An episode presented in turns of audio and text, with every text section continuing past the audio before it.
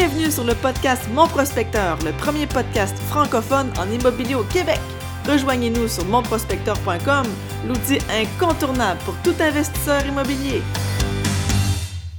Bonsoir, mesdames et messieurs. Bienvenue à ce super podcast. J'ai oublié c'est quoi le, chiffre du podcast, puisqu'on en a fait quand même plusieurs. Mais je vous souhaite la bienvenue, chers auditeurs et auditrices. Je suis Olivier Lepage, votre animateur. Et puis, j'ai le privilège d'avoir avec moi pour co-animer Monsieur Frank Bourque. Salut Ali, merci, de, merci pour l'invitation, c'est super apprécié. Ben, ça me fait plaisir. Écoute, euh, on avait un petit pépin du côté de Pat, fait que j'ai pensé à toi. Je me suis dit que tu pourrais, tu pourrais interagir un peu avec moi, puis en même temps, je sais que tu es très actif sur les réseaux sociaux, très actif dans l'investissement, le réseautage, fait que je pense que les gens vont être contents de voir ton visage aussi entendre ma douce voix aussi. Exact, exact. oui, puis euh, écoute, euh, qu'est-ce qui se passe de bon avec toi de ton côté? Euh, ben là, en fait, euh, plusieurs projets, évidemment. Là, je suis sur une conversion. En fait, on a acheté un immeuble avec un logement accessoire. T'es en train de rendre ça, euh, en train de rendre ça conforme à la ville. Puis, ben évidemment aussi, je suis occupé avec mes projets de réseautage, hein, avec les beaux de l'immo de la Rive-Nord. Fait que c'est un groupe que j'ai créé. Fait qu'on fait des, soirées 5 à 7. Fait que je suis pas, je suis pas ça à fond. Là, c'est des belles soirées. Il y a des bien beaux monde qui viennent. On a eu la chance de t'avoir. Il y a plein de monde qui sont déplacés. Excellent. Pour ceux et celles euh, qui ne connaîtraient pas ça, eh bien, c'est le temps de sortir de votre grotte, de votre caverne, ou si vous venez juste de, vous investir un petit peu dans l'investissement immobilier, bien, tapez ça, Frank Bourque, sur Facebook. Puis euh, il y a les pros d'immobilier qu'on salue d'ailleurs, tous les pros d'immobilier qui sont là sur la rive nord. Puis vous pouvez aller réseauter là-bas, connaître des spécialistes, des experts dans toutes sortes de sphères différentes et qui, sont, qui ont de l'information pertinente et qui sont là pour échanger. Donc, profitez-en. Qui sont, as-tu euh, une date? La prochaine oui, date? le 3 mai. Je ne sais pas quand est-ce qu'on va aller en onde. Le jeudi, le 3 mai à Boisbriand, au Vertigo. Euh, venez, là, en fait, là, euh, pas une parenthèse, l'immobilier, c'est une business. De, c'est pas qu'est-ce que tu fais, c'est qui tu connais. Dans ces soirées-là, écoute, c'est, euh, les acteurs de la Rive-Nord, c'est du monde qui le font. Il y a du monde, il y a des prêteurs, il y a des courtiers, il y a c'est pas la foire au courtier, là. Il y a beaucoup d'investisseurs qui sont là. Puis ça garantit là, que vous allez apprendre des choses, que vous allez faire des rencontres qui vont propulser votre carrière, c'est sûr et certain. Jeudi, le 3 mai 2018, au Vertigo à Boisbriand. Absolument. Puis euh, je suis quand même d'accord avec ce que tu dis parce que moi, j'ai fait ça longtemps euh, tout seul dans mon bureau, dans mes affaires. Puis manquait un petit peu, il manquait d'expansion, il y avait quelque chose. Puis j'ai commencé à sortir un petit peu plus, puis à connaître des gens, à réseauter. Puis écoute, j'ai rencontré plein de gens. Puis ne serait-ce que juste échanger sur des expériences, des choses comme ça. Des fois, ça nous motive, ça nous rassure, puis on apprend des petits trucs à gauche, à droite qui aident à propulser notre business. Donc, super bonne chose d'aller échanger, puis d'aller faire un peu de réseautage. Yes. Yes. Sur ça, écoute, aujourd'hui, on a eu la chance d'interviewer un avocat un spécialiste en immobilier, Jimmy Trong. Tous ceux qui sont euh, abonnez au Mordu sur Facebook. Si vous ne l'êtes pas encore, vous pouvez aller euh, vous ajouter. On est rendu quoi, 23 000 quelque chose là-dessus. Personne. Puis euh, Jimmy est super actif sur les Mordus, répond souvent aux questions. il est très présent, puis il partage beaucoup. Fait qu'aujourd'hui, on a décidé d'aller creuser un petit peu plus, d'aller poser des questions. Si jamais vous ne savez pas trop la technicalité, vous êtes un flipper, vous voulez vous lancer dans les flips, vous cherchez des opportunités. les gens en difficulté financière, technicalité légale aussi, de tout ce qui est prêt hypothèque, succession, vice et tout ça. On, a creusé pas mal là-dessus pour, euh, pour en savoir plus. Parce que, je veux dire, en tant qu'investisseur, c'est super important, évidemment, d'en savoir. Euh, j'en sais déjà beaucoup, mais je trouvais ça pertinent de poser la question directement à un avocat. Puisque, n'est-ce pas, Frank? Ça, fait partie de la game. Effectivement. Puis Jimmy est super généreux de son temps. On a vraiment une belle conversation avec lui. On est allé en profondeur. Euh, c'est sûr que c'est très technique les sujets qu'on a abordés, mais je pense que on va mettre ça en guillemets, la game, elle se joue quand même là. faut comprendre le processus. Quand on veut prospecter, quand on veut faire de l'immobilier, il y a des technicalités en arrière de ça. c'est important de, les maîtriser. Puis Jimmy, par sa présence sur les réseaux sociaux, c'est un gars qui amène vraiment euh, tous les investisseurs, le débutants ou avancés à un autre niveau de par sa connaissance puis son partage de ça. C'est vraiment génial. la conversation qu'on a eue avec lui, là, ça va être hyper enrichissant. Vous allez voir, là, c'est, euh, ça vaut de l'or. Oui, oui, puis gênez-vous pas pour le réécouter ou si vous avez des questions. Frank est présent sur Facebook, je suis présent, Jimmy est là aussi. Fait que s'il y a des petites choses, des petites brides que vous avez échappées, posez-nous des questions, ça va nous faire plaisir de vous aider là-dessus. Fait que sur ce, hein, on vous dérange pas plus longtemps, on s'en va directement avec l'entrevue.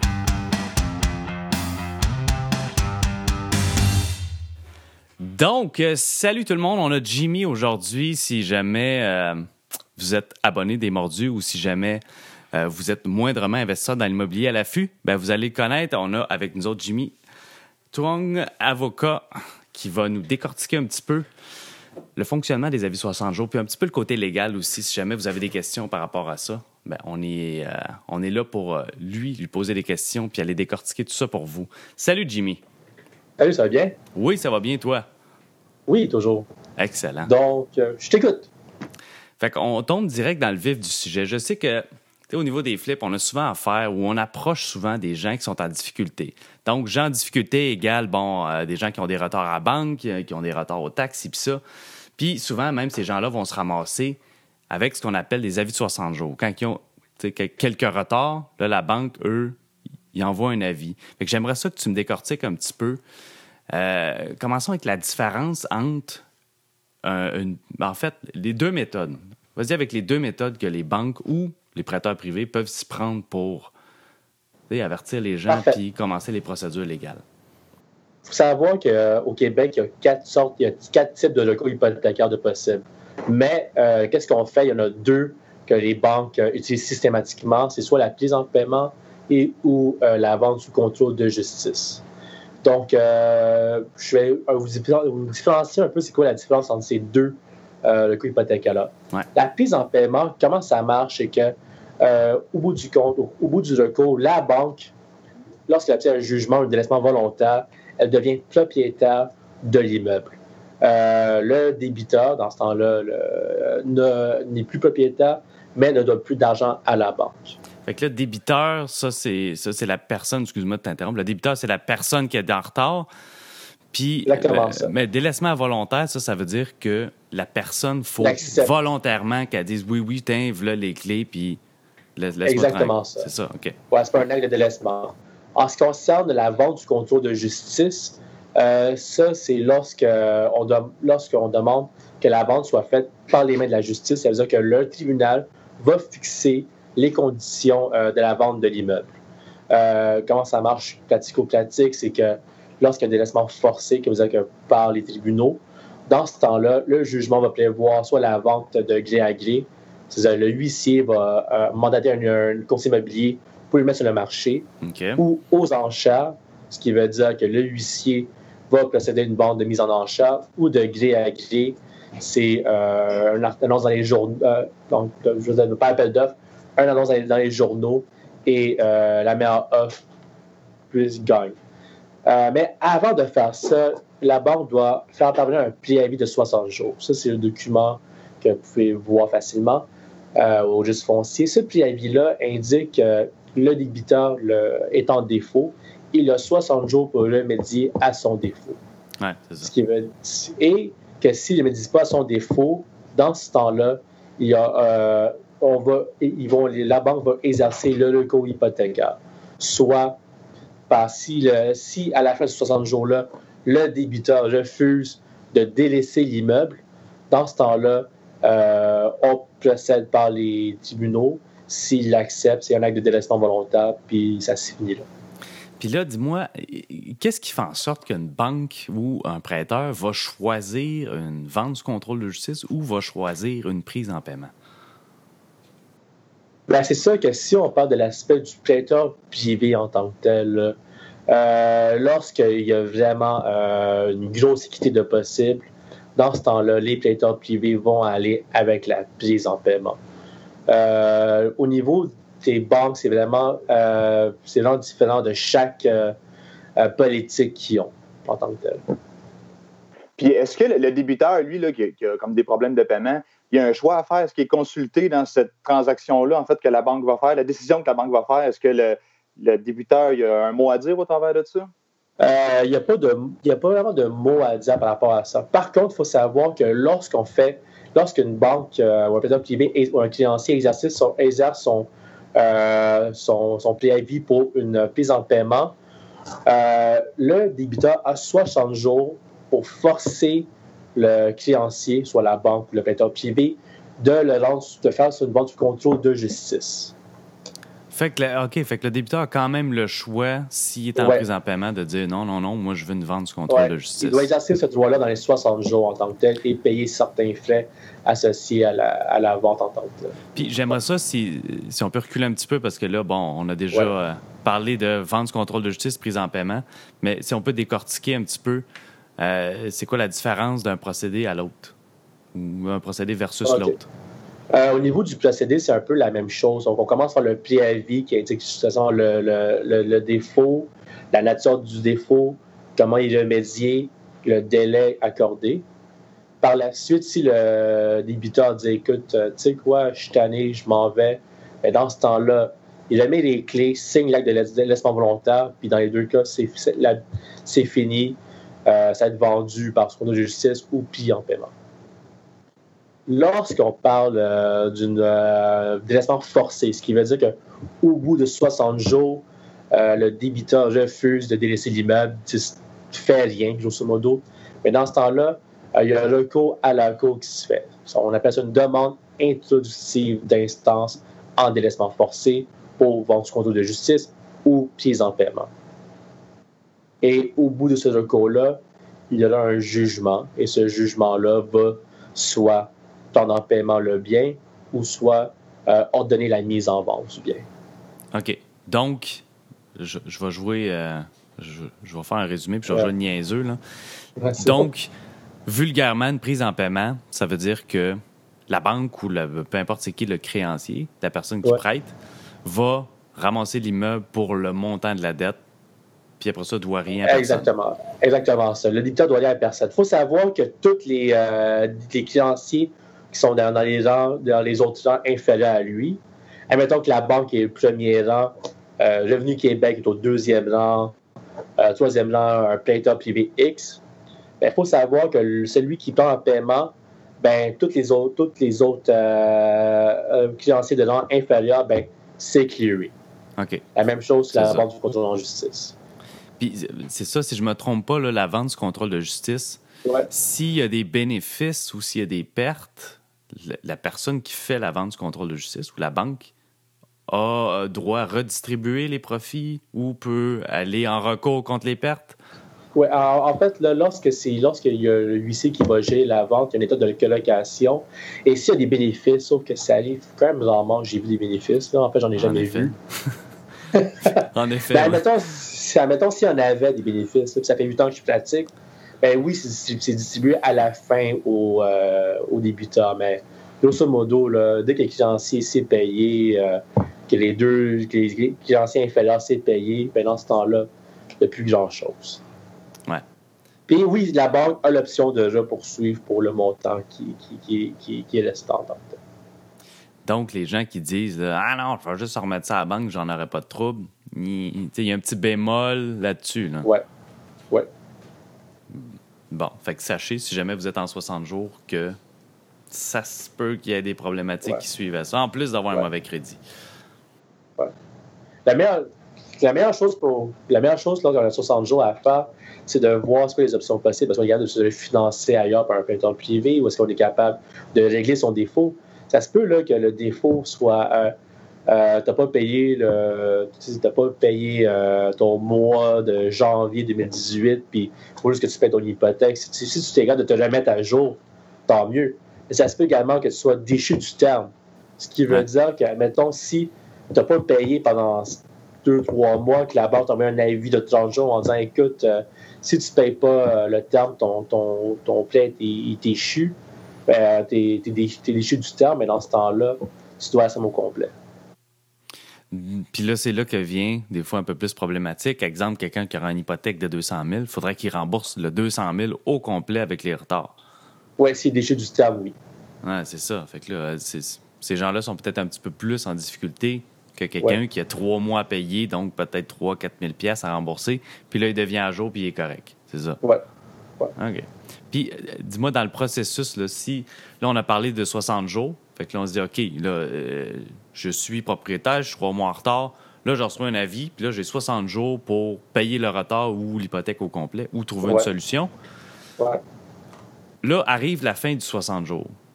Qu'est-ce qui se passe? Est-ce que, est-ce que je suis dehors? Est-ce que, est-ce qu'il y a quelqu'un qui va venir cogner? qu'est-ce qui se passe après 60 jours? Ce qui se passe après 60 jours, c'est que là, il va y avoir une euh, demande toutes instances, une demande à la cour, ce document qu'un avocat va rédiger pour la banque en disant écoute, je poursuis cette personne-là et je veux que cette personne-là euh, quitte l'immeuble, que je devienne propriétaire et ou que je donne, que j'ordonne au tribunal de vendre l'immeuble via un huissier afin de me faire, afin de me faire payer en plein milieu.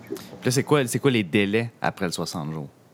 OK, après, après les délais de 60 jours, admettons qu'un créancier décide d'aller tout de suite euh, euh, faire son, son move, ben dans ce temps-là, euh, le débiteur a 15 jours pour répondre à l'assignation. C'est un document judiciaire qui dit écoute, je vais me défendre, je vais trouver un règlement.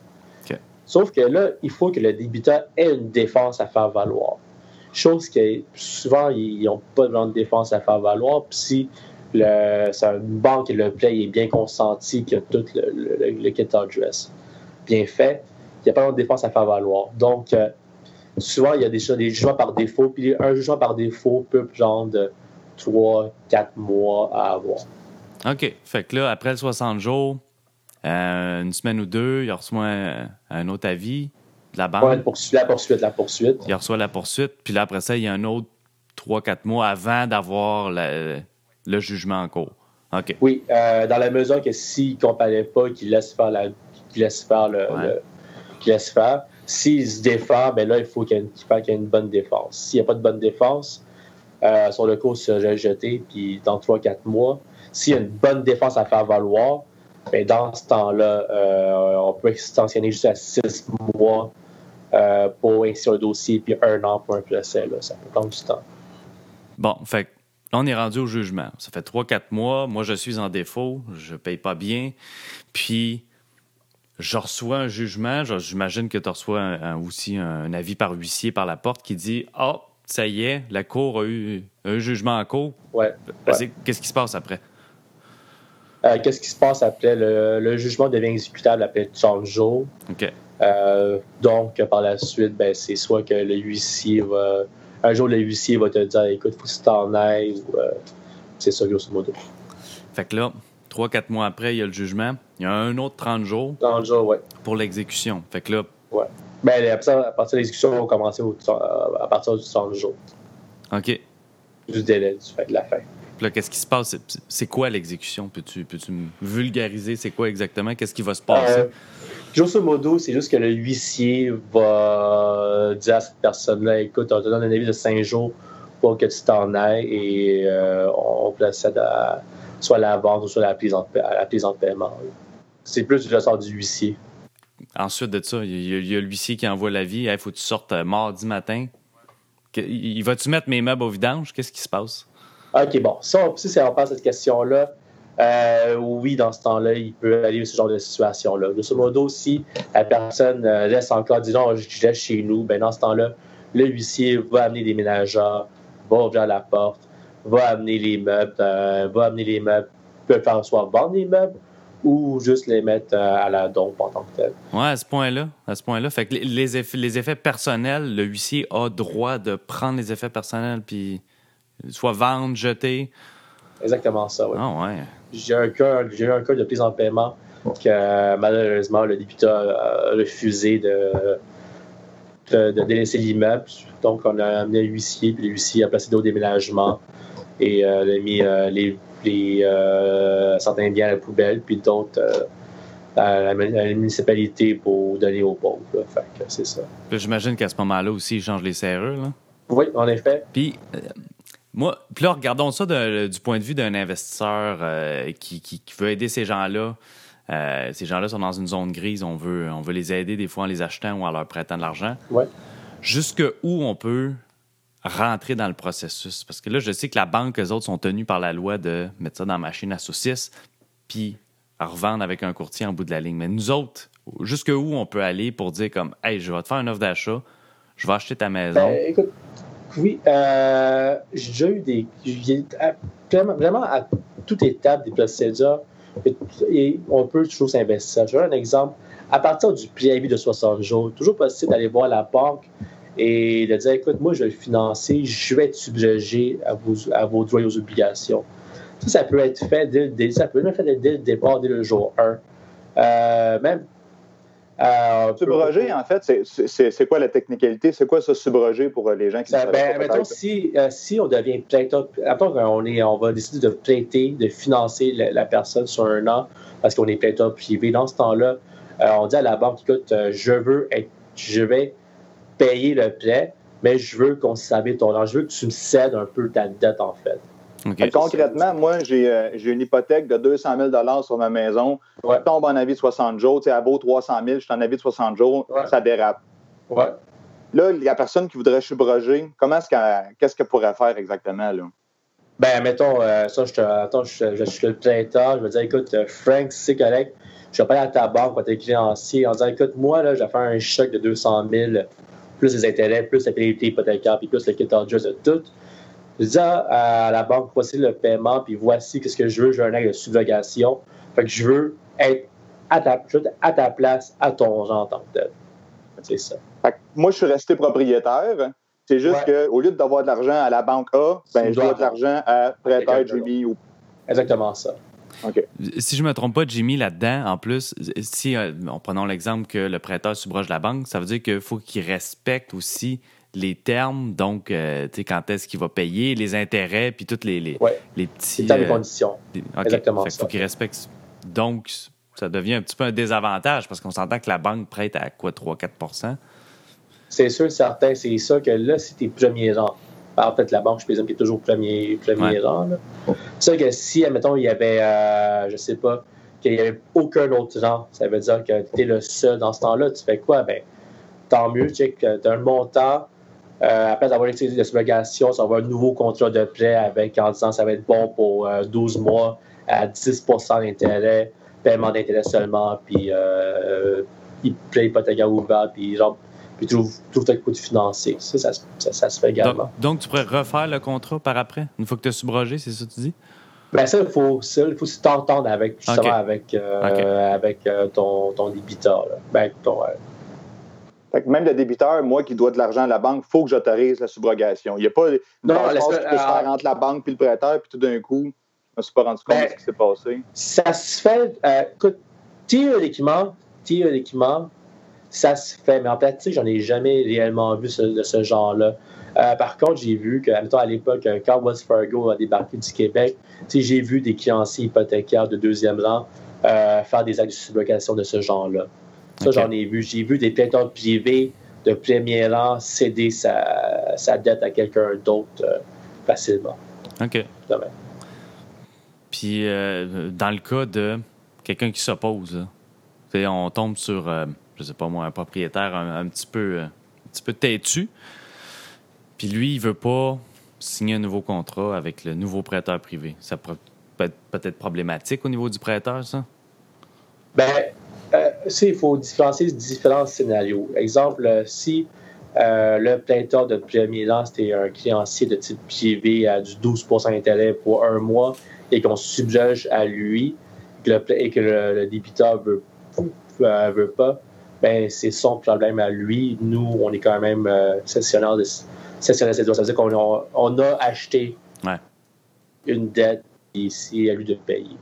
Euh, dans le cas, admettons euh, que le débiteur dit écoute, euh, moi, je veux que tu me finances parce que je suis dans, je suis dans la dèche dans ce temps-là. Il faut avoir un contrat qui va spécifier les modalités en tant que tel. Et c'est à partir de là que tu pourrais dire écoute, j'achète ton. Pas j'achète, j'embourse son premier rang, mais je deviens premier rang à la place. Mais par contre, pour ça, il faut s'assurer que tu n'as pas de deuxième rang, de troisième rang ou de d'autres créanciers de rang inférieur, tu comprends? OK. Eh, écoute, j'ai le goût d'effleurer un autre sujet. Parce que moi, ça me chicote, OK? Fait que je vais te poser la question directement. Je vois des fois des gens qui abandonnent leur maison. OK? Ils sont en avis de 60 jours. Je vois ça au registre foncier. Je vais voir la maison. Il n'y a personne qui reste là. Cogne chez le voisin. Ils n'ont aucune idée où est-ce qu'ils sont rendus, sont déménagés. Il n'y a personne qui a des nouvelles. Est-ce qu'il y a moyen de rentrer dans une transaction comme ça pour acheter la maison? Parce que là, la, banque l'a mis en 60 jours, puis il n'y a personne, le propriétaire, pas rejoignable. Euh, la meilleure chose dans ce temps-là à faire, c'est voir on est rendu où à l'étape des procédures exactement. C'est ça qu'avec le ton, si on a un numéro de, de, euh, de lot euh, et qu'on regarde dans, dans foncier, on, va, on voit est-ce qu'il est les 60 jours, est-ce qu'il y a déjà un jugement compte. S'il n'y a pas de jugement à cet effet-là, euh, on peut regarder avec le nom, aller au primitif de la Cour, voir où sont les dossiers et parler à l'avocat de, la banque ou du fiancé hypothécaire, puis essayer d'avoir une, une dette ou de trouver un moyen de contacter le débiteur et lui proposer une solution. Là. Ouais. Parce qu'en fait, si on euh, l'information qu'on a, nous autres, en tant que prospecteurs, quand on cherche des deals, si on reste chez nous, c'est le registre foncier. Tout ce qui va être publié sur le registre foncier, ça va être la vie de 60 jours. Toute la suite des procédures, est-ce qu'il y a des choses qui vont être publiées sur le registre? Est-ce qu'on va être capable de dire, OK, il a fait son avis, hop, l'avocat est rendu à telle place dans le procédure qu'on a vu tantôt? Ah, c'est juste au niveau du jugement que tu vas le savoir. Quand tu auras un jugement, tu vas le savoir. Par contre, admettons que tu as le registre foncier, tu as le nom de la personne. Dans ce temps-là, attends, si c'est la maison est à Laval, OK? Peut-être le registre de Laval. Tu vas chercher au primitif, tu vas trouver le nom de la banque, le nom, du créancier, tu vas au greffe, euh, tu demandes une copie des procédures, puis tu vas voir à quelle étape des procédures que tu es. OK. Ou même à partir du primitif, tu sais à quelle étape des procédures que tu es. C'est un peu technique, c'est un peu juridique, mais ça se fait assez aisément. Fait que si, si, on te plug, on pourrait t'appeler Jimmy et dire Jimmy, cette maison-là, telle place, peux-tu m'aider? Ou est-ce qu'ils sont rendus dans la procédure? Exemple. Exactement ça, oui. Puis dis-moi, je sais pas si. Moi, j'ai eu une informations. Je me suis fait dire que, tu dans l'exemple qu'on se donne là, où est-ce que euh, le propriétaire attend 60 jours, mais qui n'est pas rejoignable, c'est que si on n'était pas un tiers intéressé, donc on a euh, un lien légal avec la maison, on a prêté de l'argent à quelque chose, on ne peut pas subroger la banque. Est-ce que c'est vrai ou pas vrai, ça? Ben, il y a des politiques, il y a des politiques bancaires qui font en sorte que euh, certaines banques vont refuser la subrogation, les subrogations. Puis c'est vraiment les à, l'interne. Mais techniquement, au niveau du code civil, il est toujours possible de subroger euh, avec ou sans le consentement de, la personne qui se fait saisir du débiteur. Donc, qu'on soit un tiers intéressé, c'est-à-dire qu'on a un lien ou pas déjà avec la maison, il y aurait moyen de le faire. Oui. Oui, ça aussi au niveau des politiques bancaires de la banque, j'entends. OK, donc évidemment, bon, chaque banque est différente. Déjà que c'est dur d'y aller avec eux autres, mais en plus, il n'y en a pas une qui a les mêmes règles. Oui. Bon. Fait intéressant, par exemple, parce que, je veux dire, ces maisons-là sont abandonnées, puis des fois, ça peut être des belles opportunités. Oui. Et comme j'ai déjà vu aussi, je donne un exemple, j'ai vu des, des, genre, j'ai vu des banques du compte de justice qui, a été des, qui a été faites avant un jugement, parce que justement, euh, j'avais eu une offre d'achat et qu'il n'y avait, pas d'équité, mais c'est la meilleure offre possible qu'on pouvait avoir dans les circonstances. Fait la banque, même si leur c'est contre la politique, l'ont accepté. Donc, des fois, c'est des politiques bancaires qui vont un peu gérer ça. Fait que, ah oui, malgré tout, OK, je me suis fait dire non souvent par les banques et les avocats. Fait que des fois, malgré tout, ils pourraient accepter. OK, intéressant aussi. Donc, ça vaut la peine de s'essayer avec l'avocat directement puis dire Moi, je suis intéressé, je veux acheter. Y a-tu moyen de faire quelque chose? OK, cool, intéressant. C'est ça qu'il y a, c'est ça, tu vas recevoir des noms, mais certains, il y a certains qui se disent oui. Là. OK.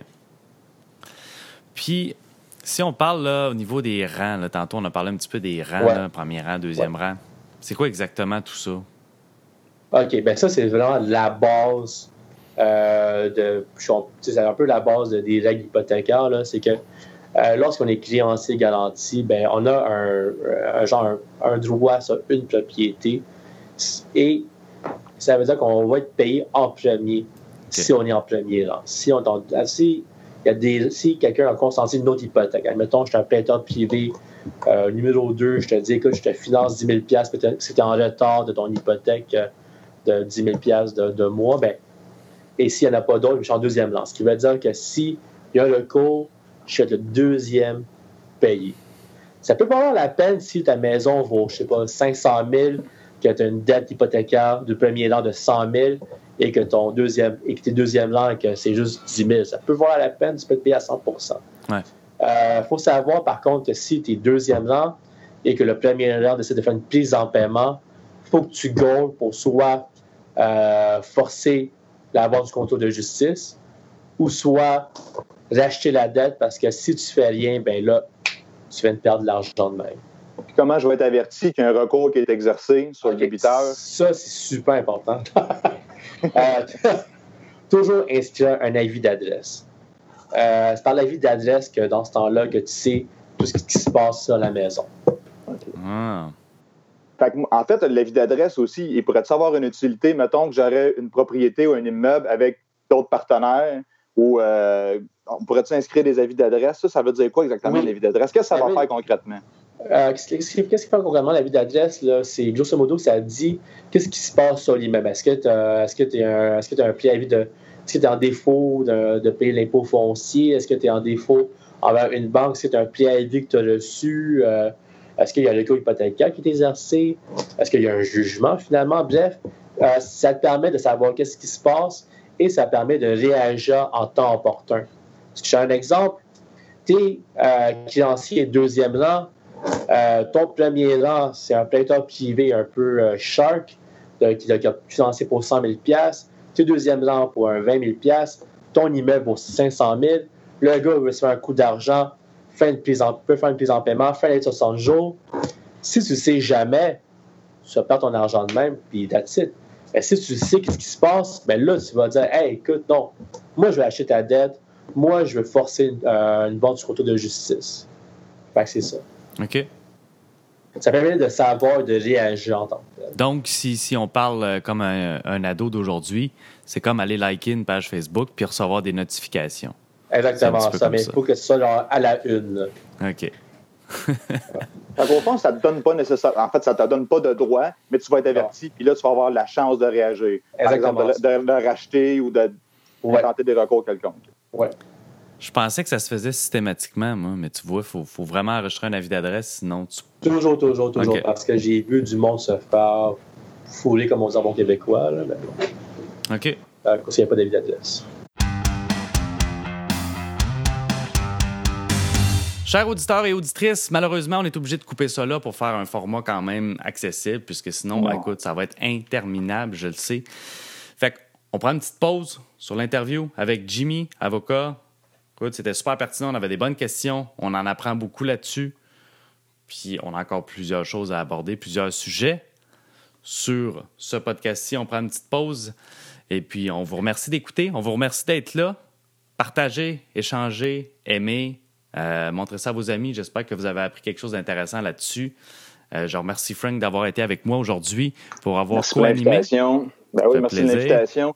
Puis tu dis, là, parlez-en à vos amis, c'est très important. C'est pas tout le monde qui est au courant des podcasts puis l'information qui, qui est promenée sur Internet. Là. Podcast Mon Prospecteur, c'est une référence. Partagez-la à tout le monde. C'est important. Oui, puis même honnêtement, j'ai essayé de, de- d'effleurer le sujet puis de vraiment aller à la base, autant pour un investisseur que pour quelqu'un qui est en difficulté, quelqu'un qui aurait euh, un 60 jours, qui aurait reçu un avis de la banque. Même pour eux, ça peut être pertinent parce que c'est de l'information que très peu de gens savent. Donc, si vous connaissez quelqu'un qui a de la difficulté, je sais que euh, souvent les gens ont de la misère à partager ça, mais échanger, partager pour que les gens qui sont en difficulté voient ça, puis sachent, puis comprennent le rouage des banques, qui souvent, eux, prennent avantage du fait que les gens sont ignorants pour avancer là-dedans. Plus qu'on en sait, mieux qu'on est outillé.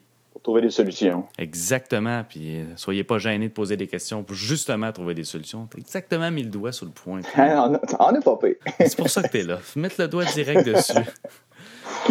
fait que sur ça, on vous remercie d'avoir été là. Puis on vous donne rendez-vous au prochain. D'ici ce temps-là, d'ici euh, la prochaine diffusion, on vous dit euh, partagez, aimez, échangez. Si vous avez des questions sur le sujet, les sujets qu'on a abordés aujourd'hui, gênez-vous pas pour poser des questions. À moi, à Frank, on est accessible. On est sur Facebook, euh, qui est pas mal le meilleur moyen de, de nous rejoindre facilement. Fait que gênez-vous pas pour nous ajouter puis pour nous poser des questions. Et sur ça, on vous dit, ça sera un rendez-vous pour la prochaine fois. Ciao tout le monde. Salut tout le monde. Bye. C'était le podcast Mon Prospecteur, le premier podcast francophone en immobilier au Québec. Rejoignez-nous sur monprospecteur.com pour découvrir l'outil incontournable pour tout investisseur immobilier.